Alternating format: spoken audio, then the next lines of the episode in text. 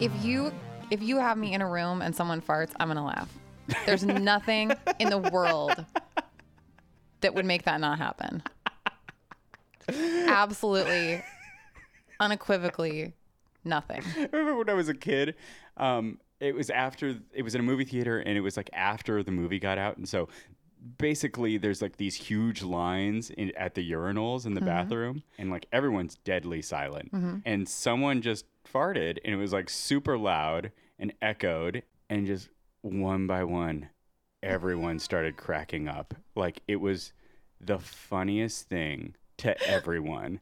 And then the guy, like it kind of died down a little, uh-huh. and the guy went, "Excuse me." And it just erupted again. That's a great story. It was, yeah, it really made an impression on me. Um, okay, I'm Alex. I'm Warren. This is Personal Effects. Uh, who do we have on the show today, Alex? We have Brendan and Shelby from Tahoma Growers. Brendan's actually my electrician. He owns a company called Phase two Electric, and uh, he moonlights as a farmer. Or maybe he moonlights as an electrician. I don't know. But uh, he was just over here one time telling me all these like really just great stories about his farm. And um, so he maybe reluctantly agreed to come and talk to us with a microphone in front of his face. And I guess it's worth mentioning that the thing they grow is marijuana. Probably worth it. Um, back in two thousand fourteen, Washington State had a lottery that gave away these permits to grow marijuana in the state. Thousands of people applied. Brendan and Shelby became part of this group that actually got one. So here's their story.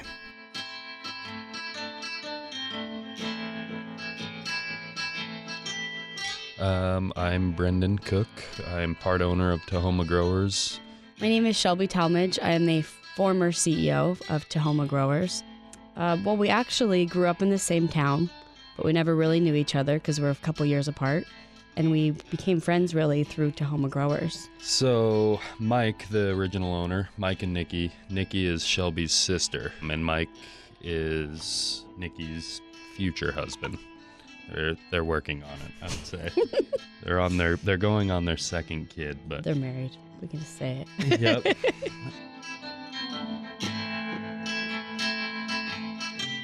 Mike and Nikki bought property in Goldendale. At one point, we wanted to make a camping commune. Like that was one plan. And then both being accountants and both business driven, Mike's like, why don't I apply for this license? We already have this land that just so happens to be in the prime growing conditions in Washington for weed. How many people uh, applied for licenses, do you know?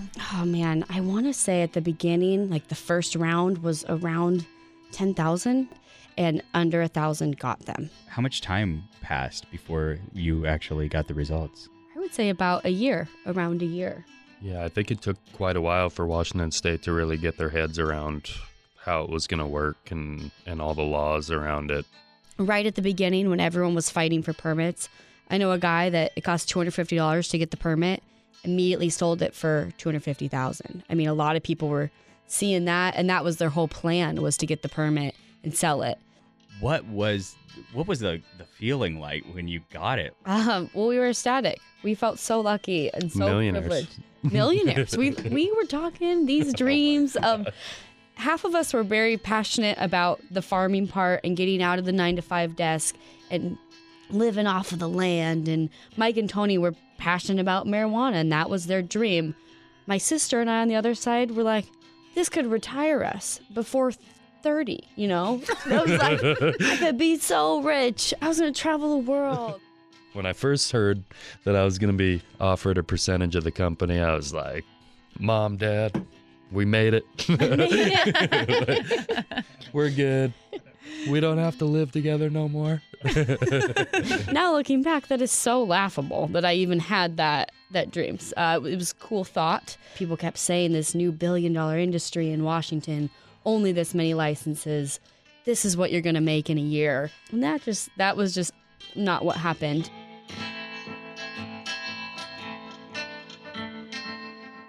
It's a permit they issue, mm-hmm.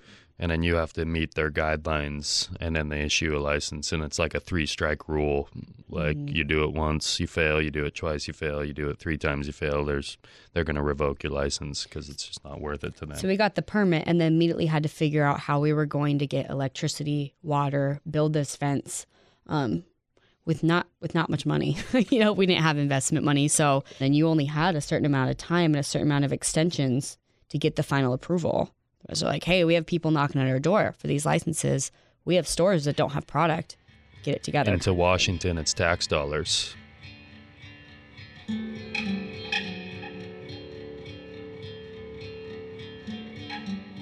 Tahoma Growers is located in beautiful Goldendale, Washington. It's not somewhere you're going to visit unless you have something you have to see there, pretty much. Um, the area has hundreds of windmills. So they built this fence where we're all gung-ho, like, oh, we're getting... So this is, I believe, September of two thousand fourteen when wow. you got the license. Yes, yeah.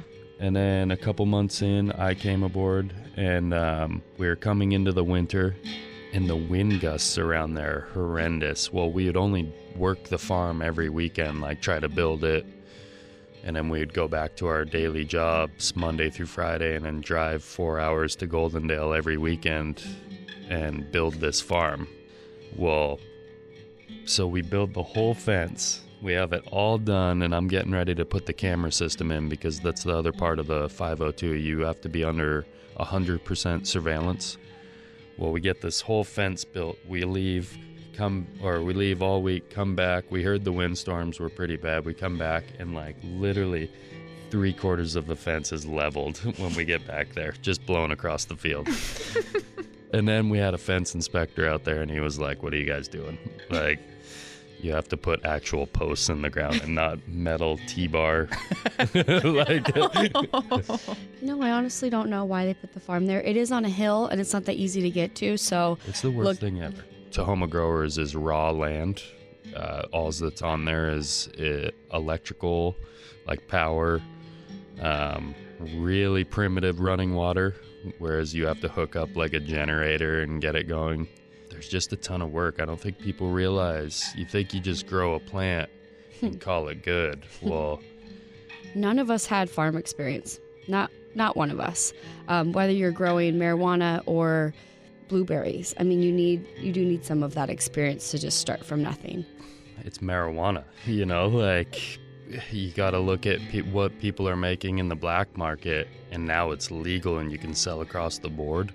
So you're automatically thinking like, oh, this is huge money.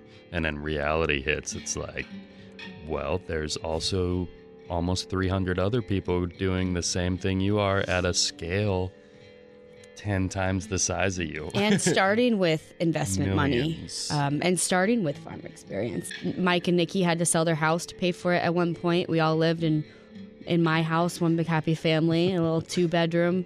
Oh, for and how long?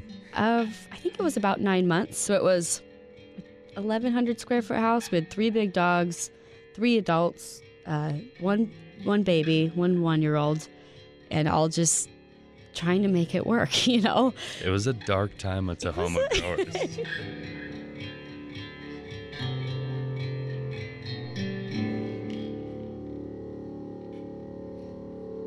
I've had a lot of sales jobs, and this by far was the hardest sales job I've ever had.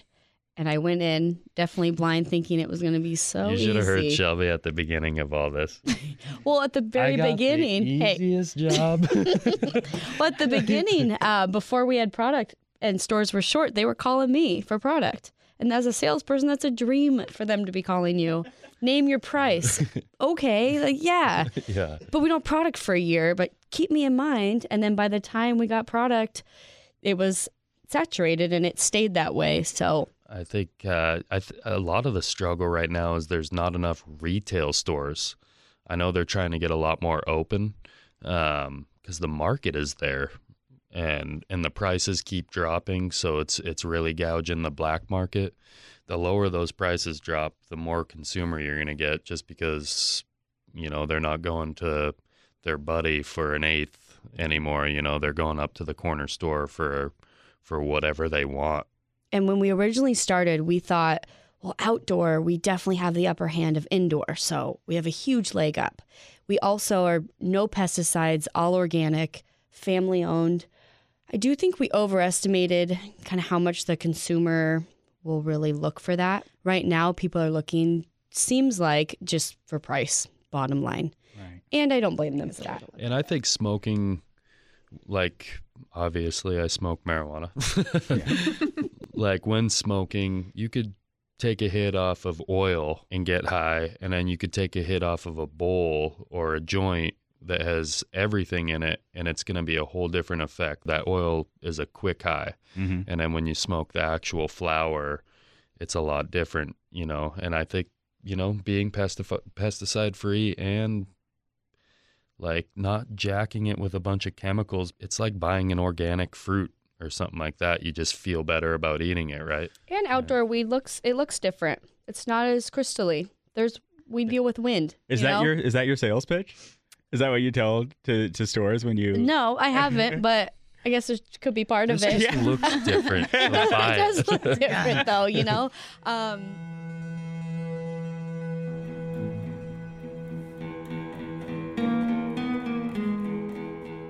To be an outdoor grower in Eastern Washington, you could ask any of them.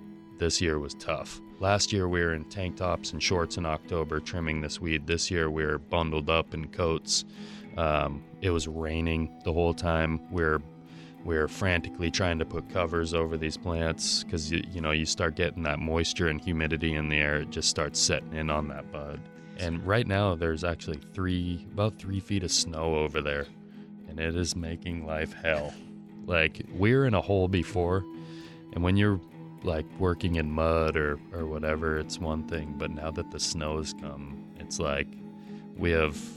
We have deer trails, one to our grow, one to the cabin we built for staying out there, and then one to the fridge.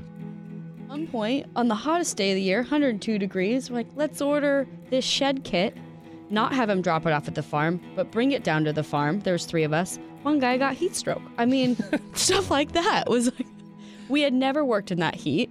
We didn't know. We just didn't know.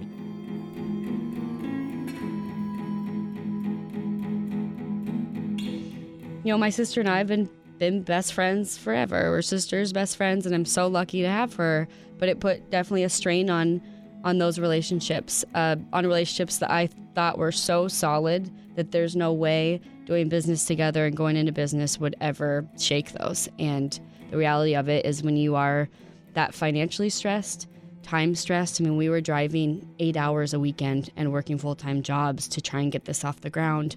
It's going to put a strain on those relationships. Um, Brendan and I, sometimes we're best friends, sometimes we won't talk for months and hate each other, you know? Yeah. That's the reality of it, because it's just such a, and you're spending so much time together too. I'm not involved as much. I don't, I don't really go out to the farm anymore. I just couldn't put up with Brendan anymore, honestly. No, I hate to admit this, but it just got to the point where my mortgage was past due. My credit card bills were, were piling up, and I just didn't want that stress anymore. And in the past, I'd worked for sales and marketing for brands such as, if you've heard of like Pirate's Booty, Pop Chips. It's just kind of what I've always done after college, and they've always been great. And I just, I knew I could get back in that industry.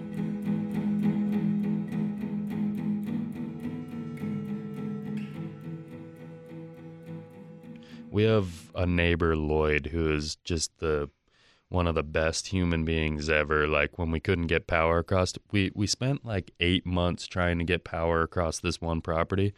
And then we go to Lloyd, which his property uh, backs ours a little bit. He's like, yeah, no problem. Help me, yeah. help me cut the trees down, pretty much. 'Cause we had to level a ton of his trees to bring power across. And we're very close with him. His wife just passed away last summer, or at the beginning of last summer. So um, I think we've tried to take him in a little bit. Um, and then there's a local shop in Goldendale, like a little breakfast joint that we all kind of meet up at. And there's a lot of old timers that know what we do, but mm-hmm. they don't care, you know. I think at first they did. It's not have we, an it's you and your little club, club old guys. Shelby's like, not go eat cool breakfast enough sandwiches. Yet. I, I honestly think we're like in our own little group, we've changed the perception of it a little bit. I think they're, when we first started going in there, they're like, uh, look at these punk ass kids trying to grow drugs on our land. Yeah. And, um, and now that they know who we are and know our personalities and stuff, they've definitely warmed up to us to the point where one of them is, is friends with Nikki on Facebook, and he comments on everything she posts. And that is true friendship. Right? Right? And so I think it's just going to get better with the years. If it doesn't work out, it doesn't work out. We have a decent company in the electrical. I think, too, that just the potential of the marijuana industry, it's so new, and who knows what what the limit's going to be. I mean, one day, say it's federally legalized, who knows what, just the I think holding on at that at that point, like, it's not like we're dying. You know. Well, her sister might have a different outlook on that. There was no water, there was no electricity. To make that into a farm with no farm experience is such a cool thing. I mean, just that in itself, I don't I will never look at Tahoma Growers as a failure because of that. There's no way I would ever want to give up on this, though. That's for sure. Have you guys ever discussed that? Um, like, has it ever gotten, like... In the heat of the moment, there's definitely, like, hey, we should sell this shithole. Sell it. Get rid of it. And I'm, believe it or not, a very, very high-strung guy when it comes to work. And um, I think Tahoma Growers, if anything, it taught me a shitload of patience. You do seem very zen now. Right?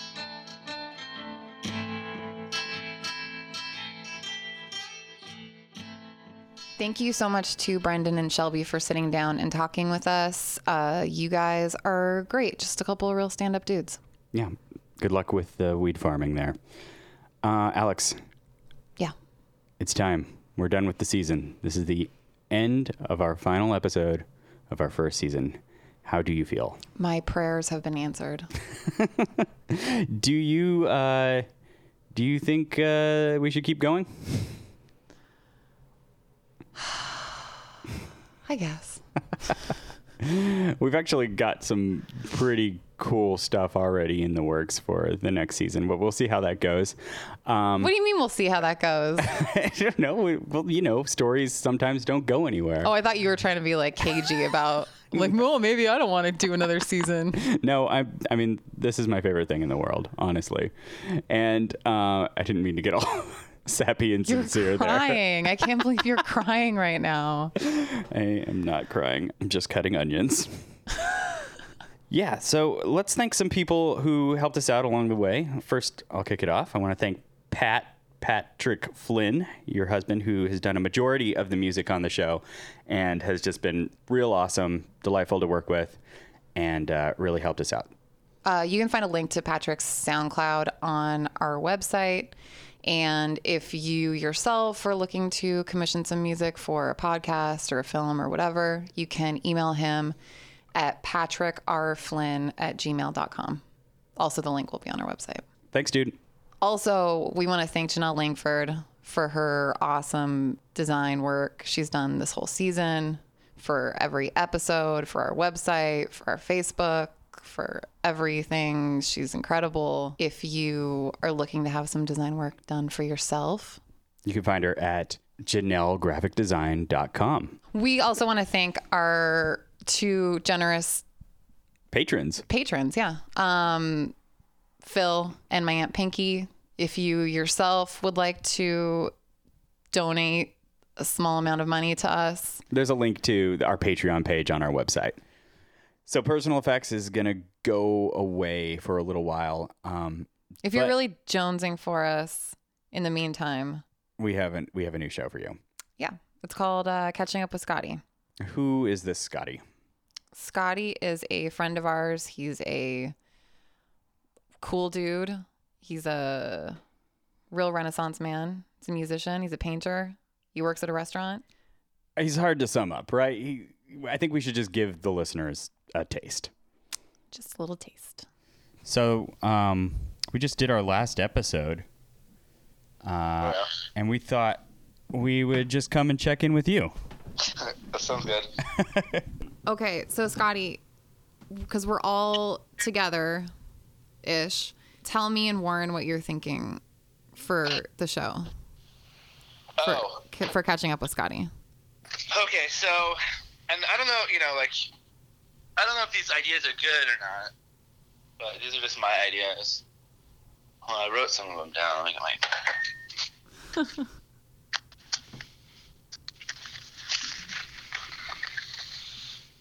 All right, so there'd obviously be like a theme song. Yeah. Okay. Do you have an idea for the theme song?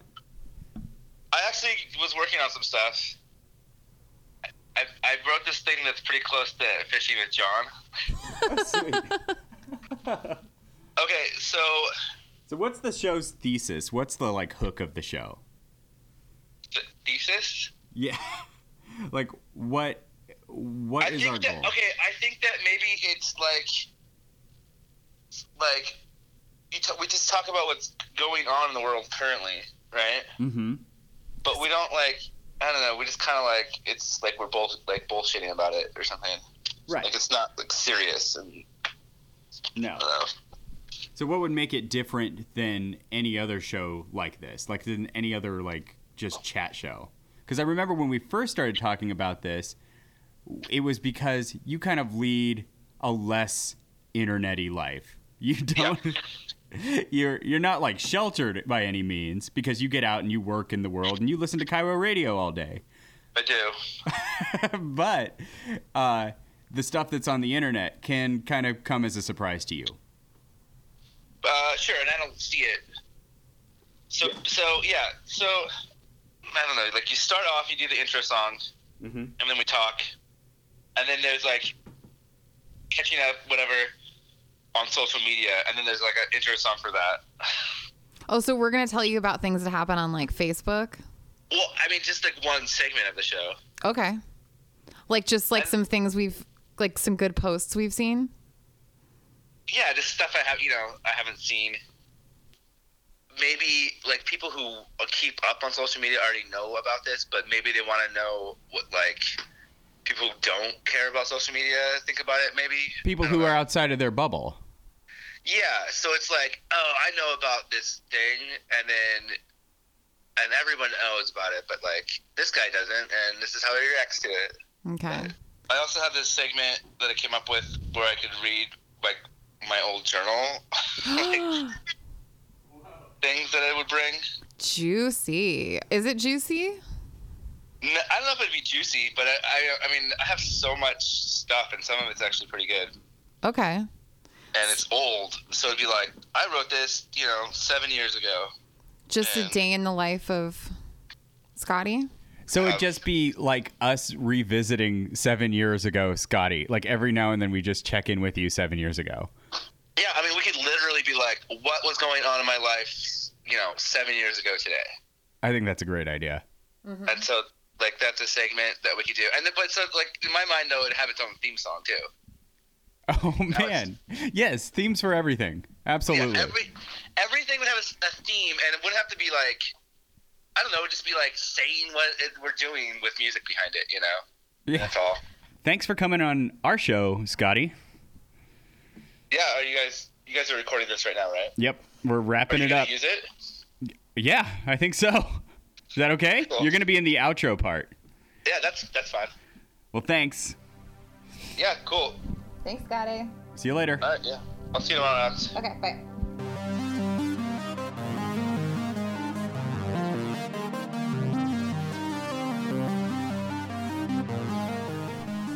Well, uh, I guess that about wraps it up. Um, you can find us on Facebook. Facebook.com slash Personal Effects Podcast, Twitter, P F X Podcast, Instagram, Personal Effects Podcast. Our Gmail is Personal Effects Podcast at gmail dot com. Until next season. Sayonara, suckers.